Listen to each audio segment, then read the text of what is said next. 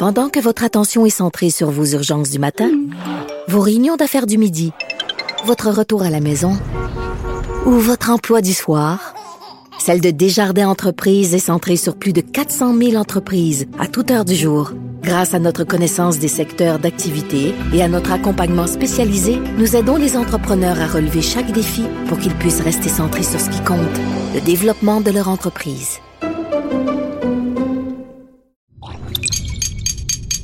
Cube Radio.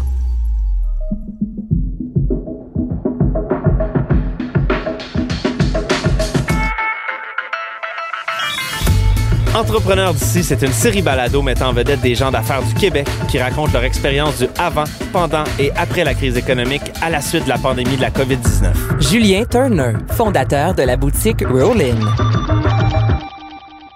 Depuis 2010, la boutique Rollin est un des temples sacrés de la culture skate dans l'est de Montréal. Mais est-ce que ce lieu de rencontre pour les skaters a pu passer la crise et le confinement sans trop de difficultés? Je suis Michael Détrempe et dans cet épisode du balado On parle d'argent, édition spéciale Entrepreneurs d'ici, je discute avec Julien Turner, fondateur de la boutique Rollin. Julien Turner, bonjour. Bonjour. On, va parler de belles choses en partant parce que euh, toi, j'ai eu vent que la boutique Rollin, ça va bien malgré euh, la pandémie. Tu peux me parler un peu de ce qui s'est passé les premiers jours du confinement, puis après ça, comment que ça, ça a déboulé? OK, absolument. Ben écoute, nous, ça, quand c'est arrivé, ben, c'était une mauvaise nouvelle. Comme pour chaque entrepreneur au Québec, on, on a pris ça avec euh, recul. On s'est dit bon, qu'est-ce qui arrive, qu'est-ce qui se passe, euh, est-ce qu'on, est-ce que notre business va s'écrouler? C'était vraiment ce qu'on, ce à quoi on s'attendait. Donc première chose qu'on a faite, ça a été d'aviser les employés que leur euh, leur job était en suspens pour l'instant, qu'on devait fermer boutique. Combien d'employés vous avez? À ce moment-là, c'était le début de notre saison, donc on, roulait à peu près à 6 pour monter normalement dans l'été là, à 8 ou 10 employés. Euh, deuxième chose qu'on a faite, c'est de geler tous les chèques qui étaient en circulation. Question de ne pas avoir des. pas vider le compte en banque. On se disait, ça dure Protéger vos liquidités. Exactement. C'était l'idée de comment on allait pouvoir ressortir de ça. Donc, on a écrit des belles lettres à tous nos fournisseurs. Euh, tout le monde était super accommodant. C'est sûr que, bon, les, surtout les propriétaires de local, de locaux commerciaux, je te dirais, eux, c'était les plus euh, frigides. Mais tous nos fournisseurs ont super bien réagi. Donc, voilà. Ça, c'était le but. On s'est dit, OK, on part comme ça. et dès le lendemain de l'annonce de la fermeture des commerces, on s'est vu qu'il s'est mis à avoir beaucoup plus d'activités sur notre boutique en ligne, qui était déjà active, mais qui roulait jamais euh, au niveau qu'on voyait s'en venir. Euh, on a donc pris une décision à faire, un move d'entrepreneur. On, a décidé de quintupler notre publicité en ligne. Fait que euh, on, a appelé notre gars web, on a dit écoute, on joue la totale, on, let's go, on investit à fond. Puis c'était quel genre de publicité? on fait du, on fait du Google AdWords, Facebook, mais surtout le Google AdWords. Pour nous, je te dirais que c'est vraiment la clé du succès. Et euh, c'est ça, on a quintuplé notre investissement là-dedans et euh, du jour au lendemain, nos ventes se sont mis à exploser. Euh, on est passé de 4 à 6 à 10 à finalement 15 employés sur le plancher à emballer. On a flippé notre magasin complètement à l'envers, tassé les rayons, euh, acheté des millions de boîtes. mais, mais là, est-ce que tu es en train de me dire que pendant le, la fermeture de la boutique, tu as fait plus de ventes que tu en aurais fait autrement au, au, total? J'ai fait...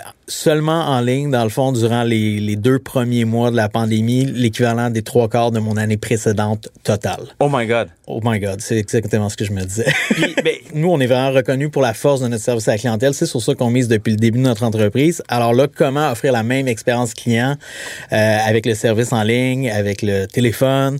Euh, ça a été beaucoup d'adaptation, créer toute l'infrastructure, dans le fond, au niveau du service à la clientèle. C'était vraiment ce qui était prioritaire pour nous de s'assurer que les clients soient toujours aussi satisfaits.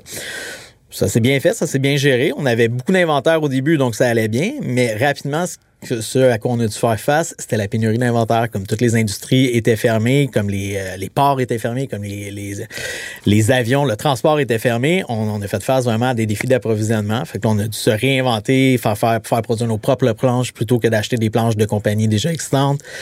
Euh, ça a été un défi, c'est encore un défi aujourd'hui, je te dirais, l'approvisionnement, mais là, ça a été de, sceller des ententes avec nos fournisseurs.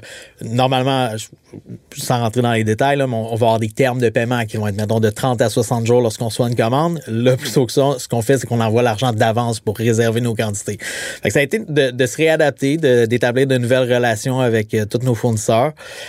Mais je te dirais qu'on s'en est bien sorti. Euh, ensuite, avec nos équipes, ben ça a été beaucoup, beaucoup de travail de passer de vendeur à emballeur, euh, passer de service à la clientèle à personne à service à la clientèle en ligne. Euh, c'est ça, les chiffres aussi, là, tout le monde travaille du 50, 60 heures semaine depuis le début de la pandémie.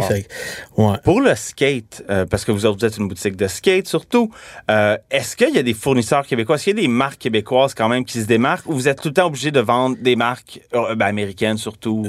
Dans, dans le skateboard, il y a très peu de marques québécoises. Il y en a quelques-unes. on a quatre ou cinq petites compagnies avec qui on travaille. C'est un marché qui est difficile parce que c'est un marché saisonnier. Donc, euh, c'est sûr que pour une compagnie québécoise, c'est un peu aussi de compétitionner à faire produire ton produit ici versus en Chine ou au Mexique, ce que font les Américains. Euh, mais on a quand même une très belle qualité de production. La plupart des boutiques de skate comme la mienne vont aussi avoir une, une offre locale, un produit que nous, on va faire produire directement chez un... Votre marque maison. Notre marque maison, exact. Voilà, c'est ça, notre produit maison. L'économie locale, entrepreneur d'ici. Tu parlais de, l'importance du service à clientèle pour la boutique Rollin, puis on, le sait, ben en tout cas, je, le sais pour y avoir passé beaucoup de temps dans, mon adolescence. Une boutique de skate dans un quartier, dans une région, c'est un lieu de rencontre souvent, c'est une place où les gens convergent parce que c'est un, espèce de petit temple de la culture skate, si on veut. Euh, ça, est-ce que pour toi, je sais même si en ligne ça va super bien, ça va être important de garder ça euh, maintenant que c'est ouvert? Absolument. On a réouvert le 15. On a réouvert une semaine plus tard que prévu finalement. Puis je te dirais que c'était la plus belle journée depuis les trois derniers mois. Le contact client, c'est ce qui fait le plaisir dans cette entreprise-là. Euh, écoute, on, a ouvert, il y avait des files d'attente. Les deux premières journées, on avait 1h30 de file d'attente. Je me disais, oh, les gens vont rentrer, vont, vont avoir l'air bête, ça va être dur, ça va être difficile. Puis non, au contraire, tout le monde est super souriant, tout le monde est heureux. Puis, je te dirais qu'après avoir travaillé trois mois enfermé, toute l'équipe ensemble, c'est vraiment, c'est notre, euh, c'est notre bonbon, c'est notre, notre meilleur paye de tout le, confinement, de pouvoir retrouver ce service-là, ce contact-là avec le client. Une heure et demie d'attente, c'était quoi qui avait besoin, ce monde-là? Euh, c'était quoi, c'était quoi l'item euh, du jour, là, ben, Ce qu'on vend le plus en ce moment, c'est vraiment les skateboards, là. Je te dirais que le, skate s'en va aux Olympiques. On a des super belles ambassadrices aussi. On a Annie Guglia, qui est une Montréalaise, qui ride pour Van qui s'en va aux Olympiques en skate. Cette fille-là, elle, a fait un travail pour le monde du skateboard au Québec qui est hallucinant. Le nombre de filles qui commencent à skater, c'est débile. C'est vraiment, là, on n'a jamais vu autant de filles qui skatent. Euh, le longboard aussi, beaucoup de parents qui vont venir accompagner les jeunes. Les jeunes vont s'acheter des skates, eux vont s'acheter un longboard. Fait vraiment, là, des fois, je me prends de sérieux et je dis, sont où toutes ces planches-là qu'on vend? Parce qu'il y en a du monde qui achète des skates en ce moment. Puis, quand mon entreprise va bien, mais je sais que mes compétiteurs aussi, tout le monde va bien. on est dans une industrie qui, en ce moment, euh, vit un, regain d'énergie, de, de, ben, un renouveau, en fait. Tu, parles avec tes compétiteurs, puis aussi dans le marché, tu remarques Tout à fait, tout à fait. La, situation est rose pour pas mal tout le monde. C'est sûr que ceux qui n'avaient pas de site Internet, les deux derniers mois ont été difficiles. Ça le, mais en même temps, ça a donné le moment à tout le monde de. Ça donne un, un, un momentum pour, exactement, pour faire le move. il était temps de le faire. Euh, ceux qui avaient des sites Internet comme nous, ben, on s'en est bien sortis. Mais là, depuis que c'est ouvert, vraiment, ça roule à fond. Le skate, c'est le c'est comme le vélo, là, en fait. Dans les, les, bike shops, on entend que c'est difficile d'avoir un vélo. Ben, dans les skate shops aussi, c'est la même chose. C'est quoi la différence, exemple, entre ton site puis exemple, aller sur un gros site américain? Euh, ben, tout d'abord, au Québec, si, si tu un francophone, toutes nos définitions pour chacun des produits sont bilingues. Ça, c'est déjà une force. La plupart des sites vont mettre juste des, définitions en anglais. Nous, on se fait un, devoir d'avoir des présentations, des, présentations en français pour tous les produits. Euh, sinon, ben, chez nous, c'est vraiment le la quantité d'inventaire. On, est vraiment ce qu'on appelle un core shop dans l'industrie, donc un shop qui, qui, a focusé avant tout sur les planches, les trucks, les roues, tout l'équipement sportif, avant les vêtements, les accessoires, les maillots de bain. Assurément qu'on vend de tout. On vend des chaussures, on vend du vêtement, on vend des accessoires. Mais on est un skate shop, donc on vend principalement des skateboards. Donc, quand tu viens chez nous, t'as pas 5 choix de roues, t'en as 50. T'as pas 20 choix de planches, t'en as 200. Euh, je dis pas qu'on est les meilleurs, mais je pense qu'on fait bien ce qu'on fait. Euh, on a un excellent service à la clientèle. On est au niveau de la livraison. Je, suis moi-même impressionné. Des fois, j'ai des clients qui m'appellent de Québec. Sais, j'ai commandé hier soir. Puis je l'ai reçu cet après-midi. Oh wow. Puis je suis ah ouais. c'est vraiment Même toi, t'es surpris. Sincèrement, oui, parce que je veux dire, on, est vraiment rapide. c'est sûr qu'avec la pandémie, ça a été euh, parfois difficile. souvent, les clients disent Hey, j'ai vu que ça a été expédié le lundi, on est rendu trois semaines après. Là, il y, a la réalité de Post Canada là-dedans, euh, ou des différents services de courrier qu'on peut utiliser. Mais euh, non, je pense qu'on fait vraiment du bon travail. Les gens sont satisfaits. Euh, je dirais que ma plus grande fierté, moi, en tant que propriétaire de l'entreprise, bon, au-delà de tout ce qu'on fait qui va bien, c'est notre euh, cote Google. je sais pas si c'est une affaire que les gens regardent beaucoup, mais moi, je la regarde souvent. Puis on a une étoile, on a 4.9 sur 5. Oh wow! Et avec, euh, je pense, 300 avis, ce qui est dans toutes les SketchUps du Canada, parce que j'ai fait un soir la recherche, la meilleure cote avec le plus grand nombre d'avis pour une seule boutique. Fait que c'est une grande fierté pour moi, puis même à travers le COVID, même à travers la, comme toute la modification de la business, on a réussi à garder ces, ces résultats-là vraiment positifs. Fait que je me dis, la mentalité, moi j'ai parti l'entreprise, je travaillais tout seul, sept jours semaine. Puis tranquillement, tout le staff qu'on a réussi à engager et à former a vraiment comme adopter notre mode de pensée euh, aux, aux, actionnaires de l'entreprise où le but, c'est avant tout de mettre le client de l'avant. Puis, euh, voilà. ben, parlant de client, est-ce que tu as trouvé la personne qui t'a pas donné un 5 étoiles sur Google? C'est un de mes amis. c'est un de mes amis. En fait, ben, bon, on en a plus qu'un là, sur 300, mais j'ai un de mes amis qui nous a mis un 3 sur 5. Puis je dis, mais voyons, je, je vais le nommer. Merci, Paul. Je dis, Paul.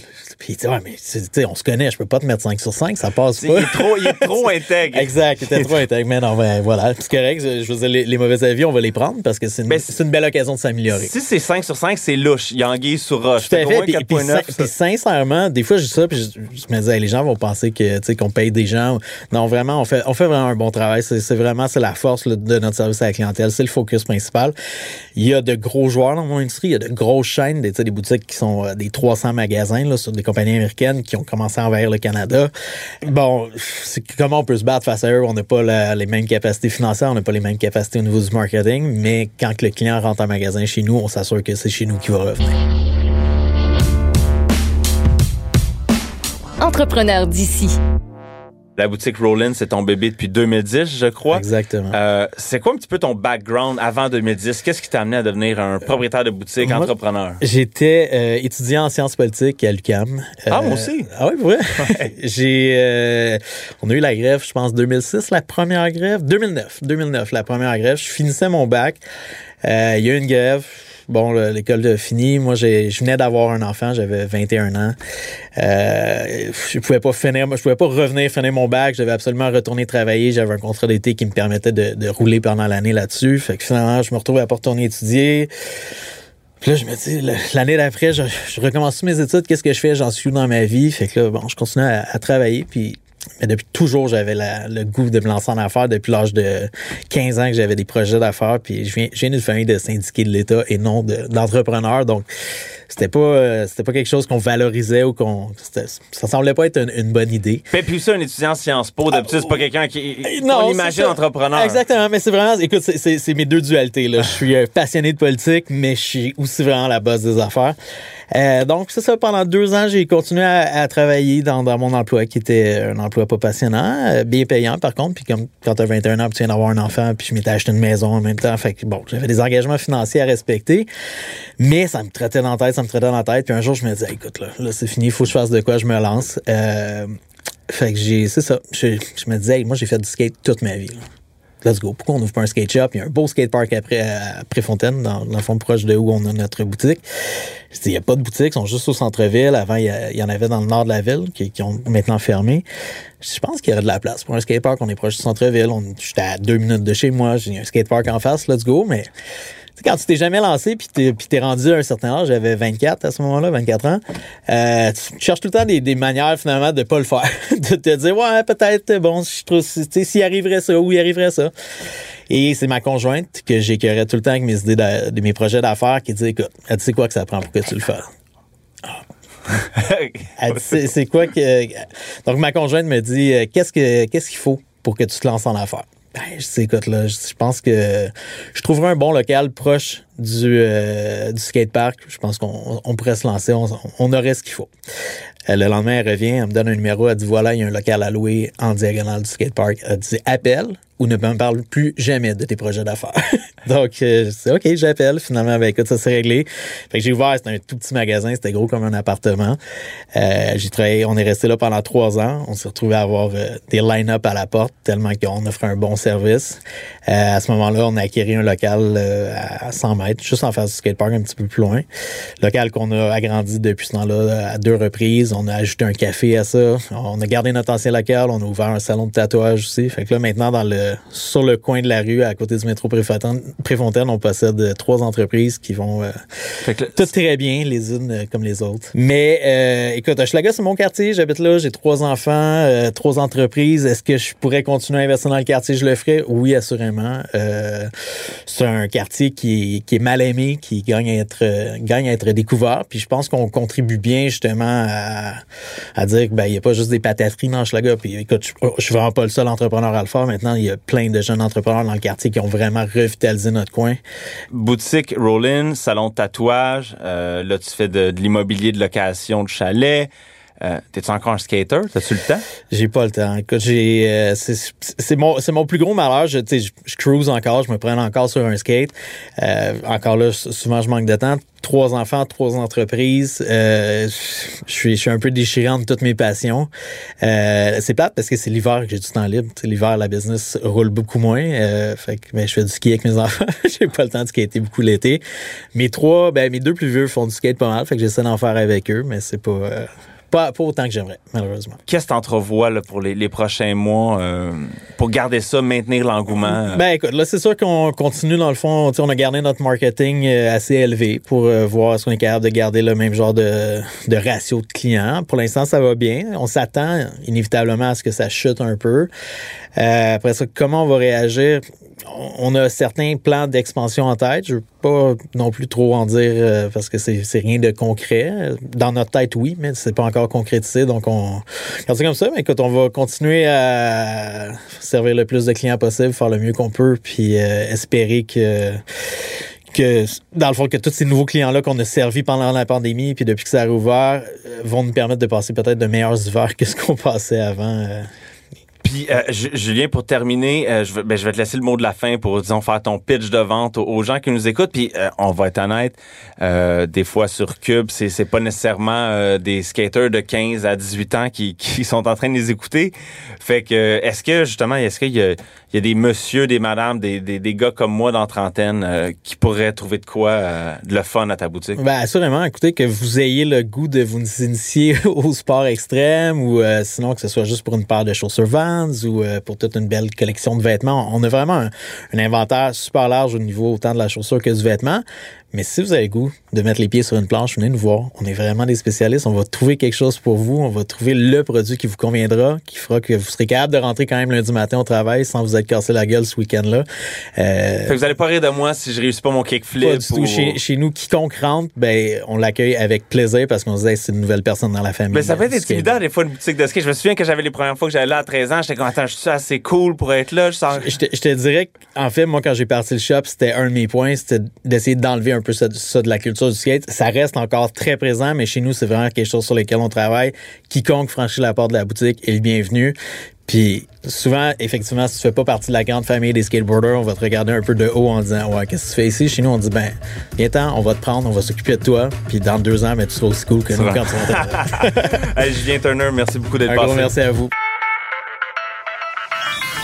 En espérant que cet épisode vous a incité à acheter au Québec et d'encourager nos entrepreneurs d'ici, si vous avez aimé cet épisode, partagez-le et donnez-nous 5 étoiles. Merci à Maxime Lacasse à la production et montage, à l'animation et à la recherche. C'était Michael Détrempe et Entrepreneurs d'ici est une production de Cube Radio et Porte-Monnaie.